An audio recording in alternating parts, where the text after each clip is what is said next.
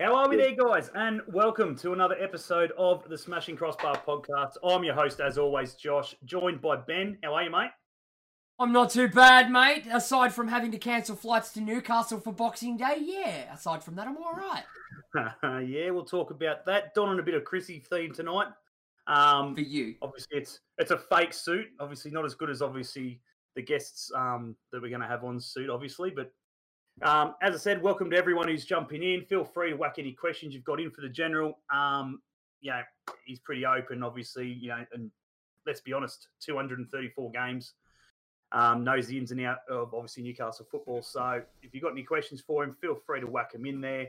Big shout out to Gabriel Mar, optometrist. Thank you very much for the major sponsor. Obviously got the specs on now. Benny's just whacked his on, so there they are. Be sure to go down there and get all your eye care needs from obviously the guys down there at Gabriel Mar. But anyway, guys, we're going to get straight into it and introduce our special guest, the General Andy Roberts. How are you, mate? Well, Josh and Ben, how you going, guys? Yeah, good. We're mate. good. Very, very good. So, um, how's how's life, mate? Obviously, a little bit, a little bit worrying now. Obviously, the, the COVID sort of moving down. It's hit the coast. You, you's concerned, or Yeah, let's um, let's keep it down the northern beaches and uh, and whatnot, mate. Let's um, let's keep in that bubble down there and um, keep it away from Newcastle and the rest of the state, which would be good. We were going so good there for a while, and now just leading up to Christmas, um, we don't want Christmas cancelled for everyone, so we're we're looking forward to a good Christmas, mate, and hopefully they can get on top of it. absolutely, absolutely. Ben's going to be on the Facebook side as well. So if you're on Facebook, shout out, say good day, um, and Ben will get to any questions you've got and so forth. But um, we may as well start from the very, very, very beginning, mate. Newcastle born and bred, junior football. Where did it all begin?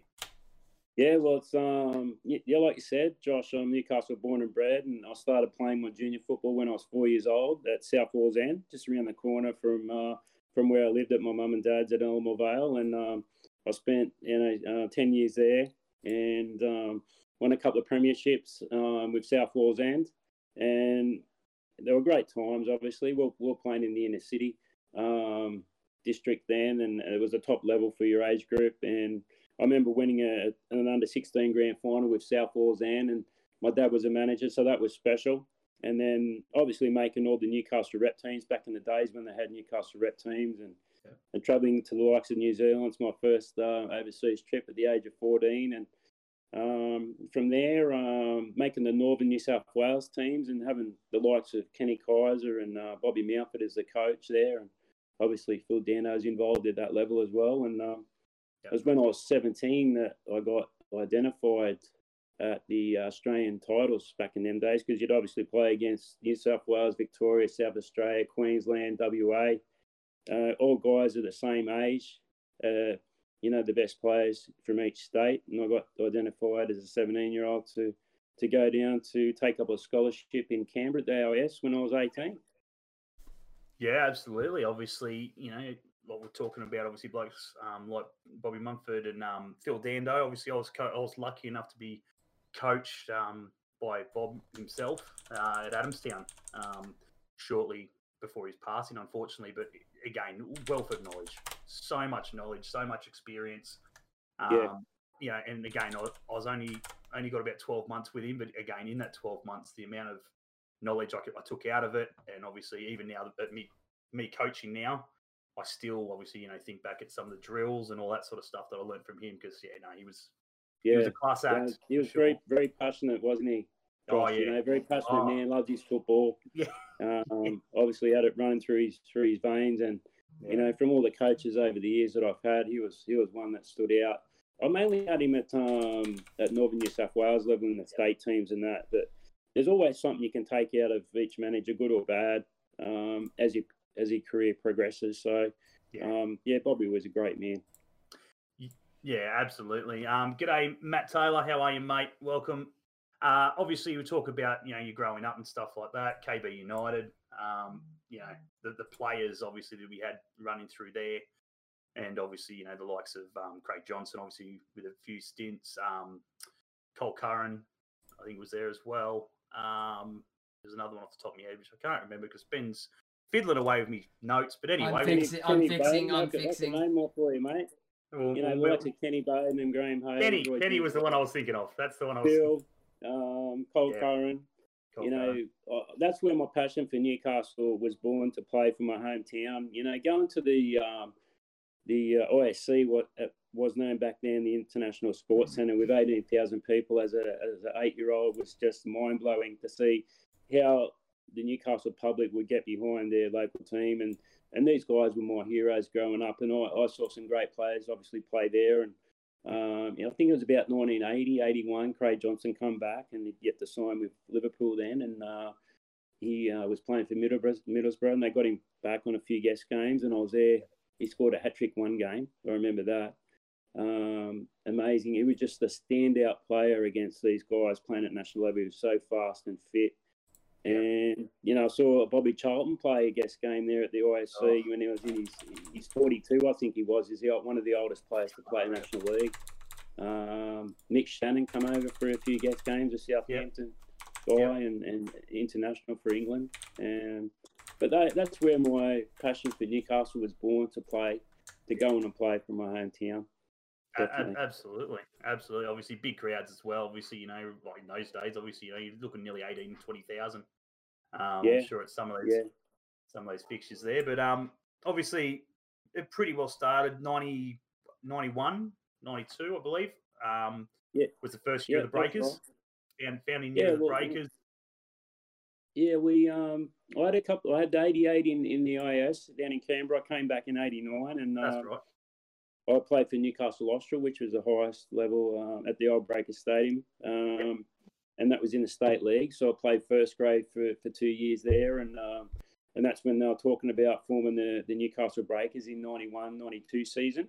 So um, I was lucky enough to, to get offered a, a contract, my first professional contract um, at the tender age of 21, and um, you know And that's when they were talking about for me to play Newcastle my hometown, after season. um, all them years. So, So um, um, dreaming about it. I was lucky enough to uh, get offered. Yeah, I remember my first contract, my first professional contract um, at the tender age of 21, and you know it was just a dream come true for me to play into my hometown.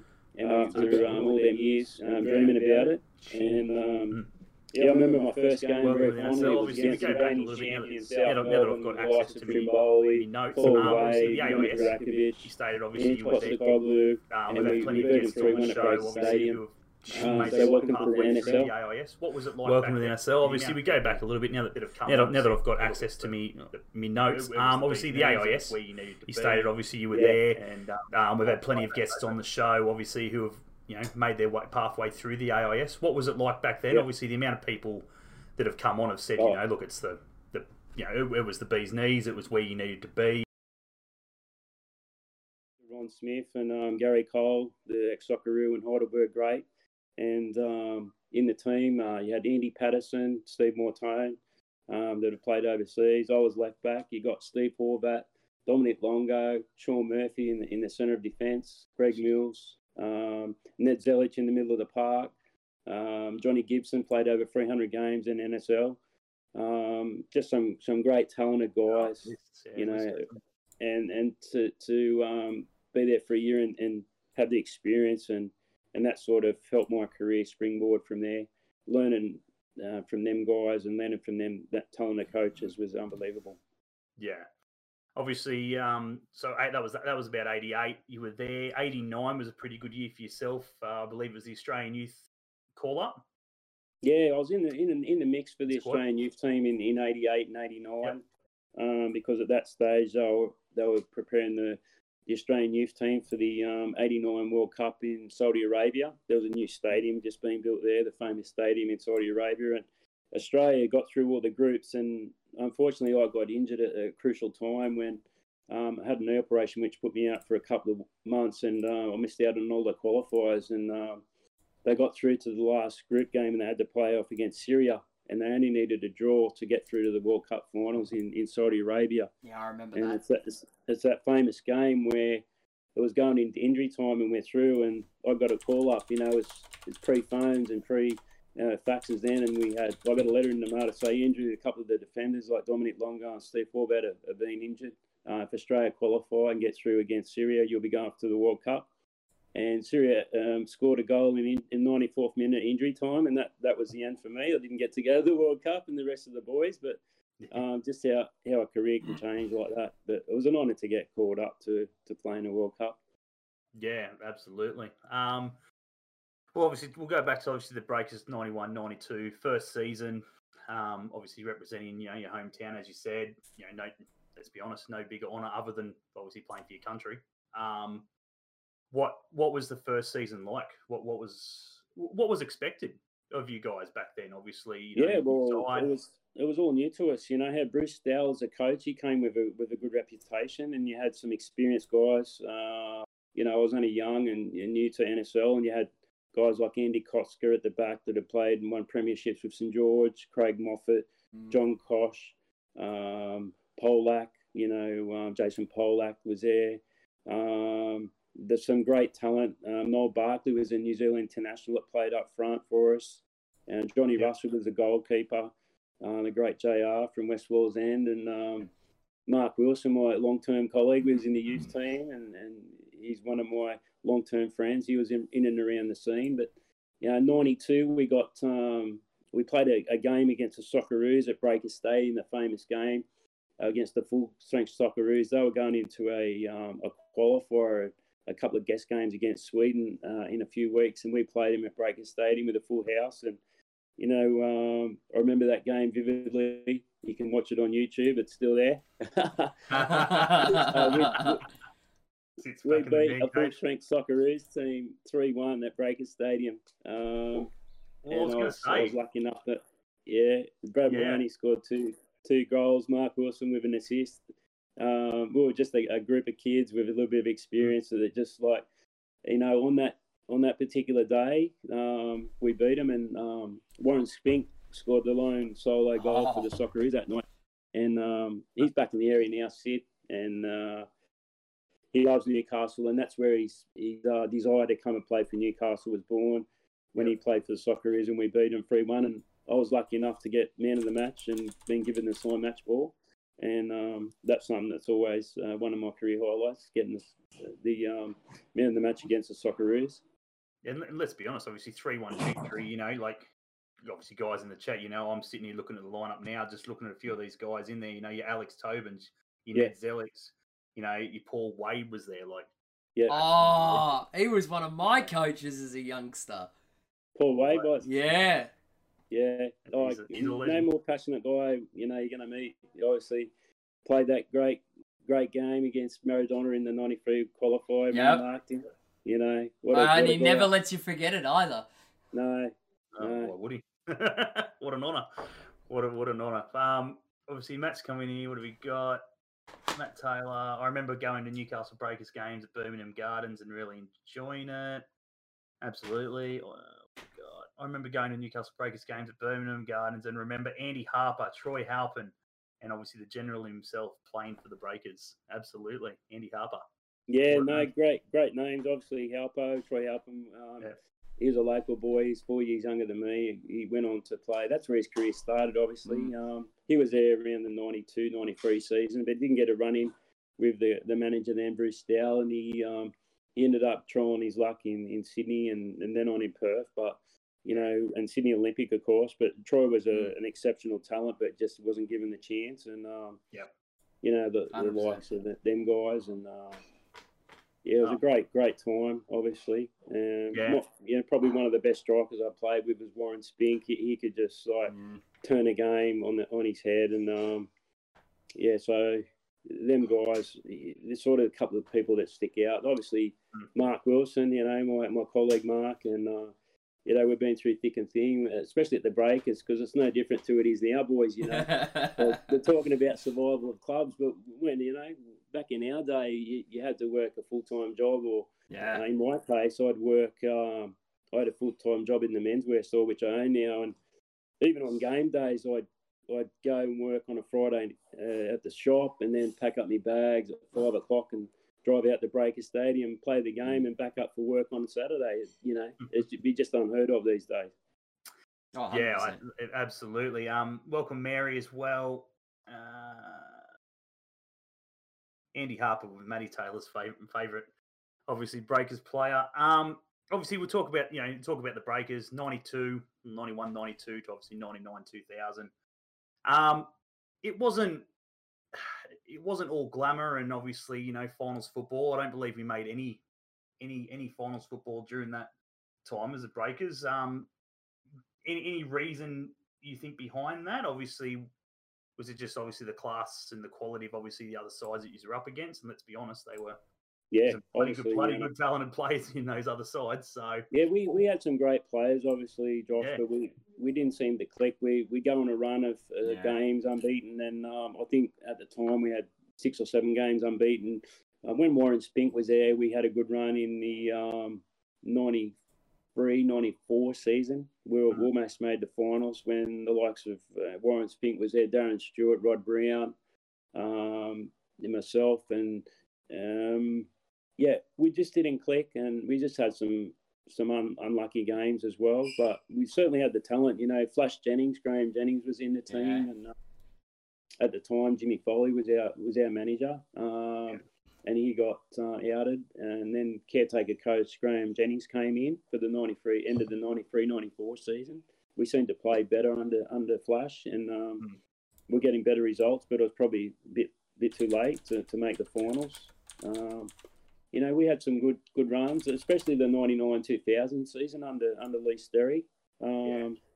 We were actually top of the league with six to eight weeks to go of the season. We were on such a run of nine games unbeaten. I remember it, and um, we, you just walked out thinking you, you're going to win these games. You're playing against South Melbourne and the likes of Marconi and things like that. And Yeah. um, the what went against us that year was we had a couple of home games washed out with wet weather. It was just an unseasonably wet summer, pretty much like it is now. And um, we, uh, it, it's a big thing in sport momentum. That's what I'm getting at. If you continue to um, play games week in, week out, and that's what stopped us. A few washed out games at Breakers Stadium, we had to play midweek, and um, we went from top of the league. I remember scoring against Gippsland Falcons, one of the four career goals I scored against Gippsland Falcons at, at Breakers Stadium from the back post, and um, we beat them two 0 that night, and we were top of the top of the league for the first time ever. Um, and then from there, from there was just like a downhill slide. We ended up finishing seventh. We we got down to the last couple of games, and I remember we had a make-up game against Parramatta Power, and Mm. the young Joel Griffiths scored a penalty that game, and um, we missed two, and um, that's a game that, that maybe cost us. And then the last game against South Melbourne away, we, we lost, so we didn't make the finals that year. Yeah, obviously, um, surely, surely the 93-94 season, um, you know, a little bit disappointing there. You know, the Mm. the, uh, the likes of a Laurie McKinna coming in, obviously didn't come in and do his Yeah, job. Laurie. Um, Carrie is obviously to the, all the way. Uh, it's only seven games, I believe he, Yeah, he played, but It's was- all right, was he as we'll- good as he- we'll- We'll, we'll call was him a as good as he say passenger. He's a passenger. yeah. Actually, um, actually, Warren Spink got him to the club when Rod Brown got injured. So that's a famous story. Um, Laurie was playing for Blacktown at the Blacktown, time, yeah. and um, we um, we got Laurie, and he done a done a good job for us. You know, old fashioned centre forward, hold the ball up. You know, you, you knock it to him, and you get boys running off him. Um, but yeah, you know, so I got fond memories of playing with Laurie, only for a short time. Yeah. Obviously, um, obviously we go to ninety nine and two thousand. It all all finishes It up. all fell up. Um, you know, obviously, yeah, it's it defunct and everything else. What I suppose, obviously, you know, to the fans out there listening now, probably thinking the same sort of scenario we're in now. Obviously, where players are obviously a little bit deflated. They don't know what's going to happen. The club's just sort of stopped per Yeah. se. Obviously, ownership's gone and everything else. Was it sort of the same scenario for you guys when obviously the season finished? Did you know straight away that obviously the you know the Newcastle Newcastle United was going to be a thing, or did it take a bit of time? Or Yeah, it was a it was a funny time because I remember it vividly. You know, we had a good run that season, ninety nine two thousand, like you said, under Lee Mm. Sterry, and he took a group of guys that, you know, he he got us uh, into our roles, and we knew our roles and what to do. And mostly my role was to mark the the best striker on the opposition team and and stop him from scoring. And um, you know, we had the likes of uh, John Bonavoli, Andy Harper up front. You had um, Todd McManus, um, Shane Price at the back, Bobby Cutland in goals. You know, uh, Mark Wilson in the middle of the park, and we just clicked that year. And it was really disappointing, I've got to say, not to make the finals when we were top of the league. And um, looking back on it, it's one of my big regrets not to not to get in the in the finals that year. And but um, Lee Sterry took you know, basically a group of uh, he, he, used to say a group of Volkswagens, and he'd take us down the freeway and take on the Silvertails of, of Sydney and stuff like that. You know, so just to put a use a car analogy, you know, I like me cars, boys. So yeah. I was about to say, does that have anything to do with the Volkswagen ring you've got on your finger? Oh, you can see that. Ken. oh, I saw it. there, there, you go. Couple of big shiners. Um, so yeah, uh, yeah, fond memories of the time though, uh, yeah. and obviously a different time. We were semi-professional then and, yeah. and not professional.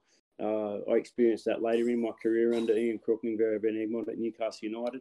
But it was around about the time of the Olympics, um, September mm. 2000. We actually started our pre-season for, for the Breakers in um, in 2000, 2001 season.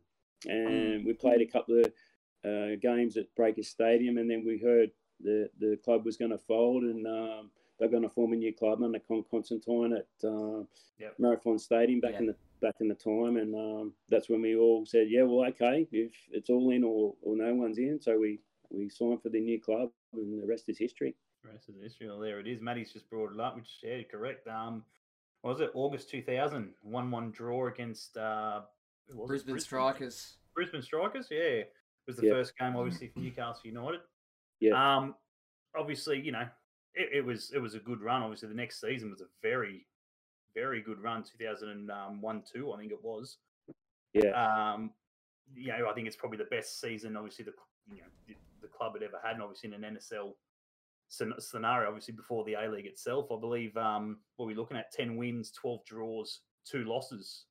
Um, yeah, we, we finished um, we finished that season because um, when we folded the Breakers, we had the 2000 2001 season at um, uh, Energy Australia Stadium under Lee Sterry, and that's when Ian Crook come in um, for the 2001 2002 season. We finished second in the Premiership. Yep. And um, we had the best defensive record uh, in the league in the entire competition. There was mm. um, Daniel Beltrami in goals. There was I was left back. Um, Chris Zoricich, the New Zealand international, played for Sydney Olympic with centre back, and Scotty Bailey on the right side. So he played a very attacking type of football. And um, under the guidance of Ian um, Crook and Gary Van Egmond, we really did well that game that year. We only lost two games all year. We had, I think, a ten or eleven draws. Um, yeah, it's got about twelve draws, ten yeah. wins. Obviously, obviously, there's that's the, that's the kicker right there. Obviously, too many draws. Yeah. Um, unfortunately, but obviously, you know, did you did you feel it was um a lot a lot of points lost there, or was it pretty? No, we'll we'll finish. We're happy to finish the season second yeah. because we knew we were in a. Back in them days, it was one two playoff to yeah. uh, over two legs to get through to the grand final, and we finished second to to Perth. We won the minor premiership, and we played Perth away in the uh, preliminary final and got touched up four one over at Subiaco in front of forty thousand people. Um, and then we knew we had to come back home to win 3 0 uh, yeah. to get through to the grand final directly. And at yep. half time, Asala Massey had already scored two goals, so we're 2 0 up, uh, 4 3 in aggregate. And just so much momentum in that game. The crowd was amazing. There was 18 or 19,000 at the stadium, the old stadium. And um, yep. I just knew that this was our moment. And I remember saying to the boys at half time, I said, This is our opportunity to make a grand final here, boys. And um, I remember young Daniel McBreen, he had a chance later on to, to win it. Joel Griffiths had a couple of chances. We just couldn't get that final, mm. vital third goal uh, to go 4 4 in aggregate, and that would have got us through to the grand final that year, and we would have hosted it. Yep. Um, we ended up losing that game 2 0, and then we had a, a second chance against Sydney Olympic at home the following week which we dominated again. Uh, copped a soft goal. Asala Massey hit the post and rebound off Clint Bolton off his shoulder and went over the bar, something like the save Gordon Banks made in the yeah. the uh, 70 World Cup against Pele. It was one of them moments. Like it's it's harder to miss than than uh, yep. harder to go in type thing. But yeah. um, we played our grand final, I think, boys, the, the week before against um, Perth, and we were just a bit flat that game. And then obviously um, Sydney Olympic went on to play Perth in Perth that year, and they, they won 1 0 away by Ante Miletic goal. Mm. That's it. That's exactly it. Um, and, uh, obviously, uh, and, and, the record against Perth hasn't gotten any better. No, mate, you're right. It's, it's one of the bogey teams for Newcastle over the years, isn't it? Big time. yeah, 100%. Um, to get the yeah, obviously we talk about Newcastle when we talk about success. We can't go past Con Constantine. Obviously, um, what what was he like? Obviously, before obviously the A League and Yeah. probably what some of some of us obviously know him as. Um, yeah, what Yeah. was he like back then? But he's one of the most passionate people I've ever met, Con Constantine. You know, I've got to give him, uh, take my hat off to him for, for taking on Newcastle at the time. And um, he really gave us a lifeline uh, to, to the players and supporters by taking on Newcastle United. Um, I remember vividly uh, my farewell game at Energy Australia Stadium in 2003. He came into the dressing shed at half time and uh, we're losing to the the football kings at the time, Auckland Kings Mm, and uh, he went round to every player. It's the first time and the only time he's probably come in the dressing shed, and we're all going, "What's going on?" And he started pointing the finger at each and every player and saying um, that Andy deserves better. He's played his his whole career for Newcastle, and let's get out there in the second half and give it a go. uh, which is like I was a bit awestruck, and but that's the type of person he was, you know. Um, obviously, you know, he financed the club for many years. He won him a. He was there in 2008 when they won their inaugural uh, title in their Yep. uh, 2008 grand final against the Mariners. So Yeah. yeah, you got to take your hat off to Con- Constantine. Hundred percent. Absolutely, absolutely. No, he done he done a stellar job with what he had, and obviously, um, that's it. You you got to put take your hat off to him. Um, success in Newcastle, that's rare. Yeah, two thousands weren't too bad. Ladies and Yeah. Knights even got a premiership in there. Not even support the Knights, so Yeah, you got, no, you got Yeah, no, it was there. a good good time. It was a good time. Different Um, times, you know, than they are now. yeah, so. completely different times. That's the biggest thing as well. Yeah, the Mariners. like- The Mariners could actually play football back then. they could.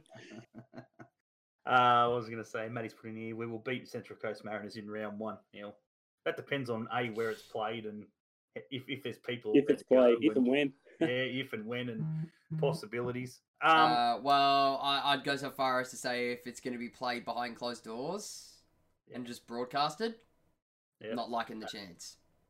yeah, look, yeah. it'll be interesting. Obviously, you know, you, you talk. Obviously, you played pretty well your whole career in Newcastle.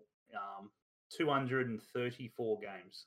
Like, you know, it, it, it makes you think. You know, I mean, like when you like obviously to the guys in the chat and everything else, like two hundred and thirty-four games.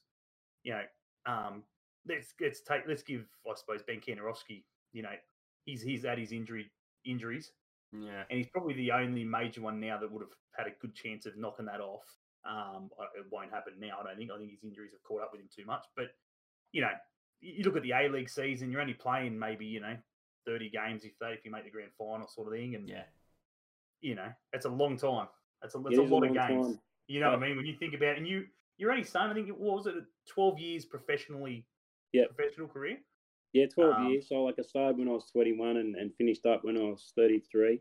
Yeah. Uh, I, put, I could have played on for the last year of the N- the old NSL, Yeah. which would have Yeah. made me 34. But I had a, um, a moment to go into my business, which I was working for. I had an opportunity to buy the business, and um, I thought, well, okay, do I play one more season of the NSL? And then there's a gap of 18 months to the A League and I would have been 36 at that time. I Yeah. still fit enough, um, by the way, but uh, I thought that's going to be my future. It's what I knew, and um, I was happy to, to end my career on a, on a good note. And um, Yeah. I remember in my final game, or, or my farewell game, I walked my young 18 year old, 18 month old son out, Jack, and um, Yeah. we had a special moment singing the national anthem, and I was holding him in my arms, and that was. Yeah, that was special to, to finish on that note on your own terms as well, and um, That's the biggest thing. Yeah. Yeah. it is, you know, because your career goes so fast, boys. You know, them you talk about them twelve years, but looking back on it in the moment, and you really don't take things in sometimes. And that's what I say to young players now: enjoy every game you play because you don't know when your career might come to an end through injury or uh, something like that. So enjoy every moment you play. Yeah, a- absolutely. Obviously, you know, 234 games, um, legend, captain, captain your hometown. What about the Obviously. four goals, Josh? And I was Yeah. just about to go into it. I was just about to go into it. The first goal, we can't we can't go past the first one. Surely that's probably the best the Yeah. best of the lot. Rainy, rainy, wet pitch. Obviously, Heidelberg United. Um, Oh, the yeah, burgers. dom- The dominant. Burgers, yeah. They were dominant, you know, back then. They're not Tough place to go to, the Olympic Village in Heidelberg. I tell you, boys, it was like a prison. I drove past there today as well. I, you, you probably you probably got it down to the meter. Have you Oh, exactly where you? 52 meters. I was Yeah, there it is. Oh, Yeah, I was there gonna you say- I was go. gonna say- I was going to say, if you dig if you dig deep enough, you'll be able to find it on um on the NSL highlights. Um, but yeah, 52 meters uh, inside inside my own half on a wet, windy Heidelberg pitch, and I um, played it forward to, to Rod Brown, the rooster, up front, and it bounced in front of him. And it was so windy, it, the keeper come out to claim it, but it bounced over him as well and went into the back of the net. Oh, Uh, the man. celebration was a highlight too. I Stung was mullet. about to say, I was about to say, I have seen the I've I have seen it on the net, and um, Oh, the my God. aeroplane celebration. Mm. I'd love to see that someday. I don't. I, I can't find it. It's probably lost. But oh, mate. anyway, so I remember. And David Lowe is the only person in history to witness my four goals live. Oh wow! He was Oh. present all my four goals. Um, the next one took a few. It was in between uh, drinks. It took a few years to score me next one against um, Brisbane at Breaker Stadium. Uh, Kosmina was a coach at that time, and he uh, he let me go the previous um, couple of years. To he wasn't in. I wasn't in his plans for Newcastle, so I played a season in Canberra under Branko Culina. Mm. And uh, to score at Breaker Stadium in a, in front of a full, full house, and I was across from Brad Witcherak. I run about 60 metres to get on the end of it, headed it from the 18 yard box, top top left corner against Clint Bolton. Um, that celebration was special because I gave it to Kosmina uh, running past him in the box. Um, Matty, In the next goal- Matty's just putting. I'm surprised that goal didn't uh, get goal of the season. oh, mate, just the run. I think it, I, I, I, it was a box to box run because we the prey bloke. I think um, Glenn Moore crossed it from the right right fullback position to Brad Witcherak and he ran down the wing and then crossed it in and I made a lung bursting run of 60, 70 metres from box to box and Oh. got on the end of it and I just happened to go in. Yeah, that was a special moment, that one. Yeah, absolutely. Obviously, you know, four four bangers. Um, you know, not not everyone's as lucky as obviously some strikers or defenders um, to score. I suppose at least at least you didn't you weren't a Nigel Boogaard. I suppose I'm sure you scored plenty of own goals. How many own goals do you reckon you scored throughout your career? I, I scored about three actually from, from Yes. corners trying to head them away. So I suppose that- let's not count them ones, eh? But um, yeah, under that under that year, the ninety nine two thousand season, like I was deployed as a mere marker to to mark, you know, uh, the likes of you know the the best Mori and Despotovski and players Yeah. like that. And um, um, Frank Farina, I remember come up against him a couple of times. And earlier on in the piece, if we go back to the, like the ninety three season, I marked Mark Viduka at, at Somers Street, and that was a Yeah. uh, Yeah. He'd just come out of the AIS scoring a bag full of goals, and actually we beat him. One of the rare times we beat Melbourne Croatia in, in their own backyard. We, we won that game, and um, Yeah. But that year, ninety nine two thousand, I was pretty much given free reign to play in the midfield, and Lee Sterrey would say to me, "Now go out and mark such and such, and Smilly's aftershave." Uh, there was one particular game we played against Marconi at Breakers Stadium, and to, to put my opponent off at the time, it was Brad Maloney. Uh, it's a famous story. Um, Lee Sterrey told me before the game, "Now, Robbo, don't don't leave him." So there was a, a time, there was a break in play, and he went to get a drink. So I went over to the sideline, and Frank Farina was giving Brad Maloney instructions, and uh, I took a, a swip out of his drink just to get in his face at, at and that's this was just before half time, boys, as well. And then uh, at half time, we walked down the praise race, and I walked into the Marconi dressing room as well. And uh, they're all looking around, thinking, "What are you doing?" And I said, "I've been given a job, boys, to Mark Brad Maloney, and I'm not leaving." So, so there you go. Just um, Oh, just wow. playing, playing a bit of mind games, and uh, yeah, funny times. Eh? oh, back in those days, it would have been handbags at 10 paces. Yeah, Oh, mate, it was. You know, because the old Breaker Stadium, the, the dressing rooms were, were opposite doors to each other. They were literally five minutes apart. So, yeah, yeah. you know, Oh. if you didn't know where you were going anyway, you get confused about which um, dressing, dressing room you'd be Left walking into right. anyway. Bloody hell, yeah. Talking about obviously blokes like that. Obviously, we had um, we were lucky enough to have Branko on um, Yeah. a couple of months ago, and obviously, you know, same thing. Just talking about obviously, you know, the olden times Yeah. and you know the likes of your Vidukas and stuff like that, and just just sit, just watching a bloke like that at, at that Yeah. age. He, was, he said he was goes, it was just amazing. He goes, he goes at times he'd, he'd forget what he was trying to put through to his players. Just Yeah. just watching him play, you know, like you just sort of tune out and go, God, he's you know such a talent. You Yeah. know, so to Well, play. you, play- knew as a young player he was always going to reach the highest level, and he did. Oh, 100%. But I had a season there with Branko Culina in, in Canberra in 97, 98. And, uh, Yep. You know, we had a great team down there and, and we just couldn't click. And um, Branko actually get, end up getting the, getting a sack about four or five games to go before the end of the season. And the great Rale Rasic came in to, Ah, to take over the team. And um, Oh, yeah. I, I tell you what, you know, he'd get you in the dressing room before training in each game, and an hour later he'd still be talking about the 74 Socceroos. But I tell you what, you, you'd feel like 10 foot tall and you'd want to run through a brick wall after the chats he give you. So, such an inspirational person, Rale Rasic. Wow. Obviously, you know, it was, it was a stellar career, as I said, as we said, 234 games. Um, it, it ended obviously uh, at the age of 33. You moved into obviously, you know, the business, obviously, gen- um, Gentlemen's Outfitters. Um, before, obviously, we go into that, obviously, Tom, you know, after football and stuff like that, is there anything you look back on, obviously, that you may, um, you know, may may regret? Obviously, you know, let's be honest, you you you were the general for a reason. You didn't. You went in hard. There was plenty of good tackles, I'm sure.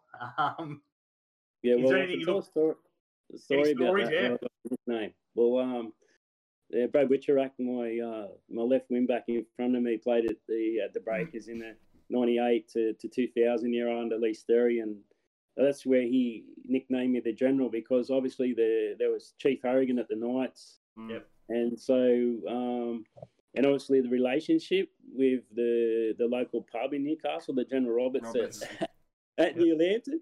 Yeah. So he just started calling me the general, and it just just stuck from there. So um, that's where that come about. So chief, uh, Knights had the chief, and the Breakers had the general. So general. there you go. Bloody beautiful. Um, so obviously, yeah, as you said, obviously you, you, you've taken, you've been there since I, I believe 2003.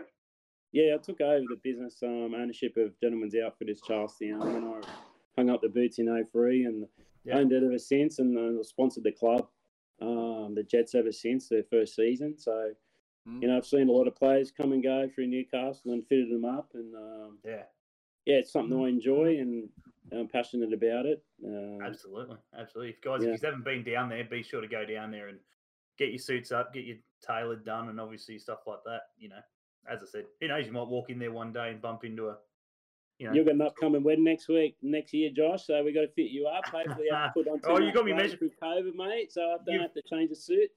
Mate, I, I, I- I don't even want. I, I'm too scared. You, obviously, one of the young blokes there measured me up pre-COVID. I'm, I'm too scared to obviously go back and ask him what what it, what it is because it won't be that now. I guarantee it. yeah. Put on a few kilos. Oh, do, you yeah, reckon, do you reckon? Do you reckon Sarah would let me let me fly everybody to Newcastle to get the suits done? Why not? We'll class it as a buckshot. We'll do Yeah, the buckshot. We'll I'm fine with that. and. We'll, we'll just work it out on a weekend for the um F3 Derby. We'll be right. That's that's exactly it. So yeah, now as I said, guys, be sure to go check him, check check him out. Obviously, go get your suits done and everything else, ties, shoes, whatever. They, they do everything. Um, but obviously, we'll talk a little bit about current Jets. Um, your, your thoughts on the kit? Thoughts on the new kit? Uh, it's okay.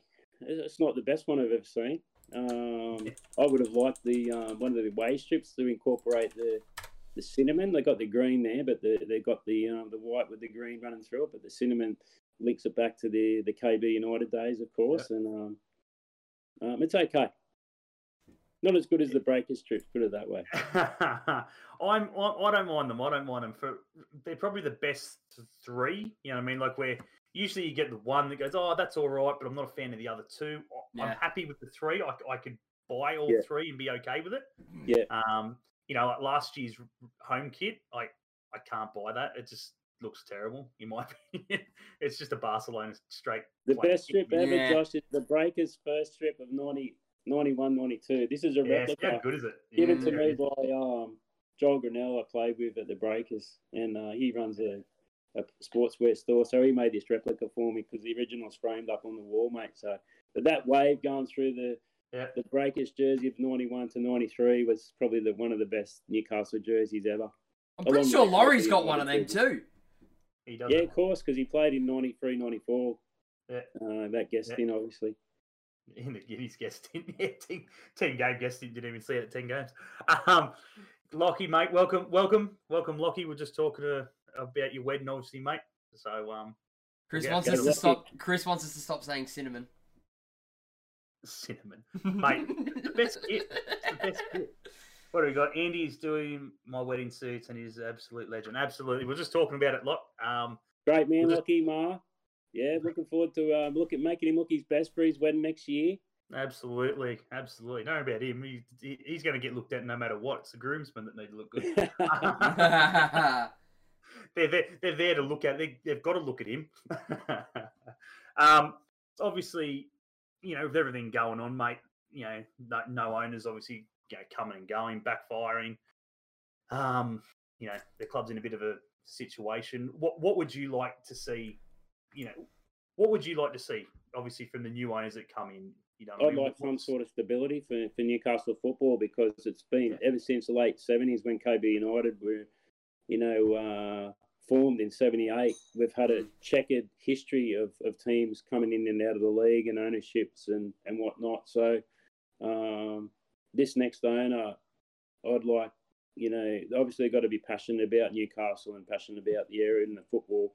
Yeah. Because guys, you, you know, you think about our area, we've got so many internationals that have come from from Newcastle over the years, 140 years of football. Some of the earliest clubs, um, oldest clubs in Australia are formed in this area: Wallsend, West Wallsend, Adamstown. Um, you know, like I said, you've had so many, almost 100 internationals play for Australia, 30 or 40 Matildas. Yeah. Um, so it's it's regarded as the birthplace of football in, in Australia, Newcastle, and not to have a, a national uh, team at playing at the highest level would be an absolute travesty. Um, Mhm. I remember speaking at the public forum at Energy Australia Stadium when when Tinkler handed back his license, and uh, I was passionate about it then because obviously being my hometown, and um, and that's when we got ownership, uh, got through with Martin Lee, and I hope this next owner um, that it's the right fit for everyone, not only the club, but he's is also interested in, in football in the area as well. Yeah, I think that's the biggest thing, obviously, and what I've said to a lot of people as well. In my thoughts, is uh, he- he's got to be passionate about the um, the club, obviously, from a senior level, um, and obviously the W League as well. But obviously, he's got to, you know, we want I want the owner to make sure that they're putting back in to grassroots football, obviously local football, Yeah. building, building more stadiums and stuff. You know, not even stadiums, but you know, even facilities. You know, you go to a local, you know, you you know now. Obviously, I believe you're on the um, doing some stuff there the Eagles, I believe. Is Yeah. that right? Yeah. I'm general manager of the WPL program at, at New Lambton Football Club, and um, Yeah. they approached me in the in the closed season to to um, be general manager, not the coach. But I said, don't to ask too much of me, guys. But they're, they're a very ambitious club. They own the, the New Lambton Bowling Club now. They've taken their own, uh, taken over the ownership of the club, and Yeah. they're unique in Newcastle in football because they've got a, a clubhouse directly opposite their ground. So. Yeah. Uh, my stepdaughter Macy plays for for WPL in first grade, and uh, Yeah.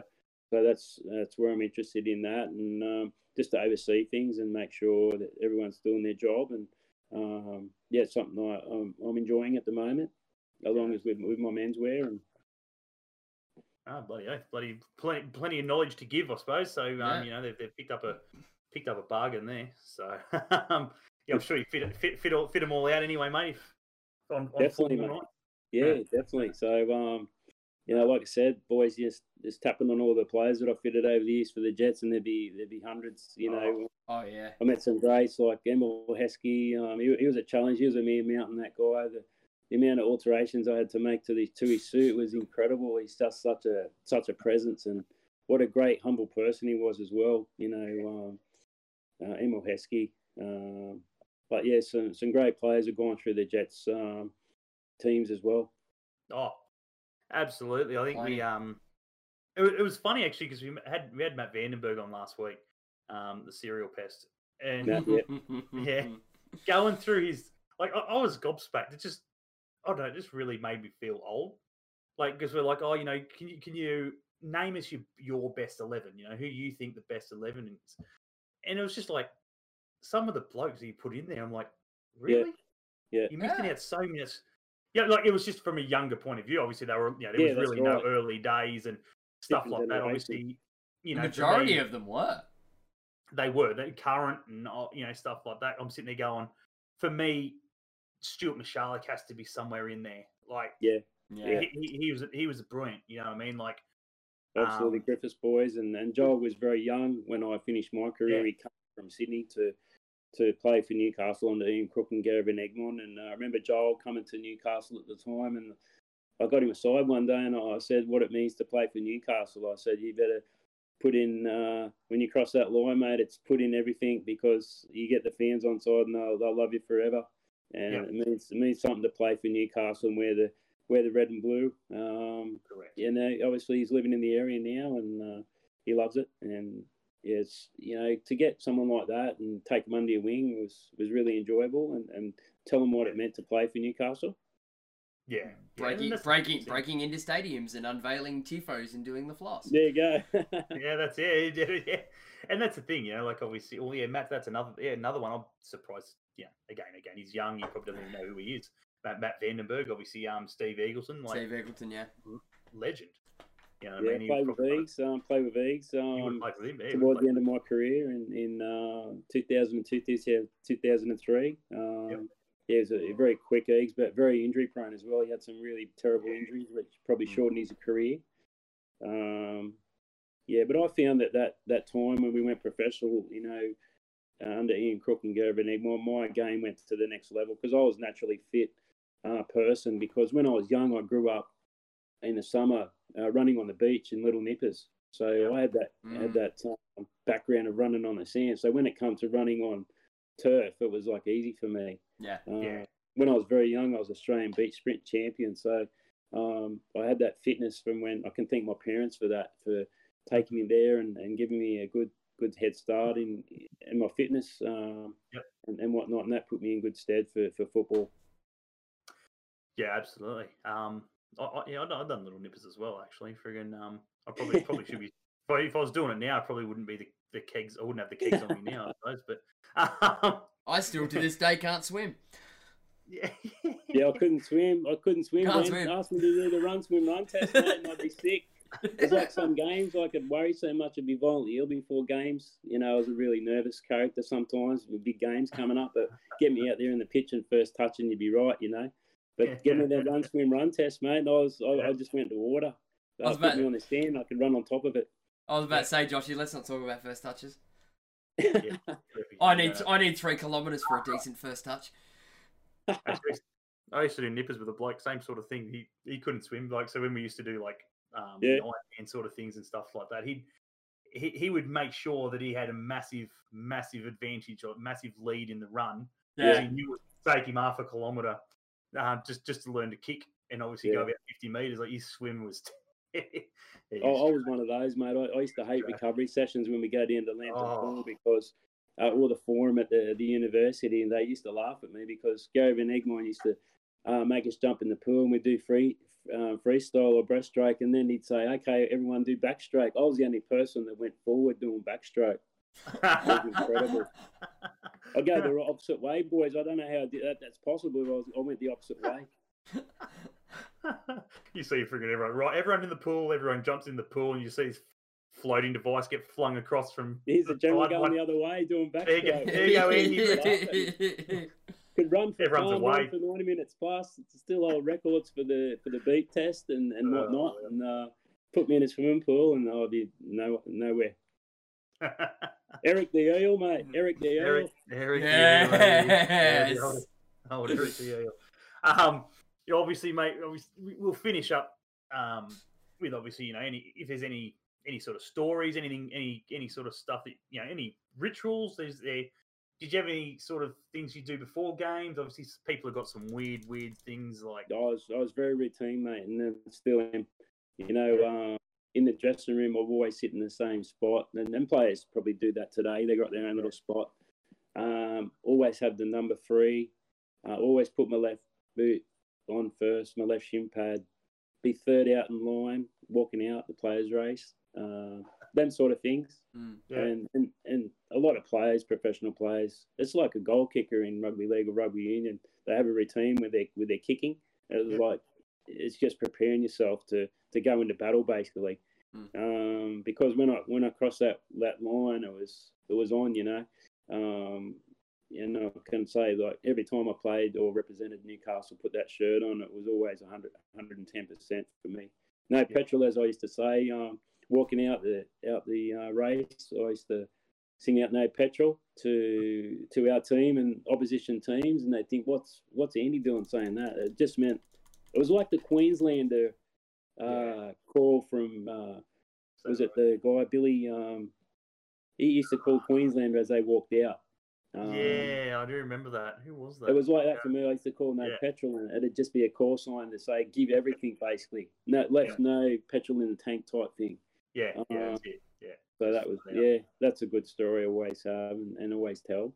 Uh, Obviously, the, the other one as well. Obviously, on the other foot, you've, you've played with many, mate. Obviously, any um any characters, any any sort of weird. Oh, look, yeah, there's so many players that I played with over a span of 12 years, but, you know, you just remember the the fun times, the highs and lows of, of professional sport. And um, there's some characters for sure. You know, like I learned from every manager I had, good or bad, and you take bits and pieces from them, the likes of Lee Sterrey, Kosmina, Bruce Stow, Flash Jennings, um, Ian Crook, Gary van Egmond. They all have their own different style. Um, I got to say, Mark Wilson was always, he was always there. And um, we had a great relationship as, as friends and uh, uh, players playing in the midfield uh, for the 99-2000 season. We had a good run. We went nine games unbeaten that year, and that's the year we should have uh, got into the semis at least. And you know. Mark's always been a good friend. Um, characters like Brad Witcherak, Anthony Surgeon, they, they just you know say something and crack up a dressing room to break the ice type thing. Mm. Um, Andy Harper, uh, John Bonavolia, you know, guys like that. Yeah. You know, some of the local guys like Todd McManus and Shane Price, Todd yeah, that were local boys. That, you know, so they played over 100 games for, for Newcastle, and, there, Yeah. and there's a few. So Oh, yeah. um, Yeah, absolutely, mate. Billy Moore was the name you were thinking of. Billy Moore, Um, that's him. Yeah, yeah. Billy Moore. But um, obviously, mate, you know, yeah, we can't sit here and obviously without thanking you, obviously for you know the contribution you gave to obviously Newcastle football, mate. Two hundred and And still games, gives. and I was about to say, and still gives. Um, Matt just put in there as well. Would Andy ever consider doing some TV football community work, Commentary, commentary work? Sorry. Oh, of course, yeah. Well, when I retired, actually in 2003, I was asked by a local radio station at the time, 2HD, to do country with um with Andy Paschalidis, the former Oh, yeah. SBS and Fox Sport guru, and um, I had a fun time with him. I remember our first game. We we went to Ericsson Stadium in New Zealand, and I was new to to commentary, obviously, and um, he took the call, and I'd chime in with comments, and we toured around Australia that year, and in um, 2003, four. Um, so that was an enjoyable thing that I, I did commentating. Um, but yeah, always look at getting something because football's been my life. You know, it's got me to where I am in in my life, and uh, I'm a very sort of humble person. And I'm thankful for for the career I had, and no, don't regret anything either. You know, Yep. um, yeah, I would have loved to have won a championship, and that's when I said when when we had that opportunity in 2001, 2002 to, to get to the grand final and potentially win. That's the only possibly regret I had. But we had a good season that year. No, honestly, mate, it's been a pleasure. Obviously, having a An chat with absolute you. pleasure. in regards to um, your career, obviously, and obviously, you know, everything everything you're doing currently, obviously with football and around the community, mate. Um, yeah, we, we thank we thank you heaps for doing everything you do, and obviously, you know, may, may it continue obviously with the gentleman's outfitters suiting up the Jets, and obviously, you know, what you're doing now Yeah. with the Eagles, obviously in the community. Just call mate. me anytime, guys. If you need anything, you want me to look, make you look your best, you come and see the general. And uh, look forward to seeing you next year for uh, for Lockie's wedding, Josh, and hopefully you haven't Yeah, put on mate, too I'll- many I- I- kilos, mate. I'd, I'd hope to be up. I hope to be up a lot, um, lot earlier than that. I think that's in like Yeah. November or October or something. Um, so hopefully up for Easter or something like that. And yeah, Yeah, come, cool, come in, mate. take a day or go to have a coffee or Yeah. something, mate. But yeah, no, honestly, mate, muchly appreciated. Obviously, again, guys, be sure go in, see the general, see the guys down there at the Gentleman's Outfitters. They will suit you up and Website's in the chat. absolute- Absolutely, yeah. Web, website's there. Go check them out. And um, yeah, thanks, thanks very Thanks, much, mate. boys. Thanks, Thank you very much, Nothing Andy. like David. Take it easy, mate. Thank you. Love your work, boys. Cheers, mate. Cheers. there we have it, guys. Thanks very much to the general, obviously, for jumping on. Um, tonight, as I said, we can't stress enough, guys. If you need your suits, go check them.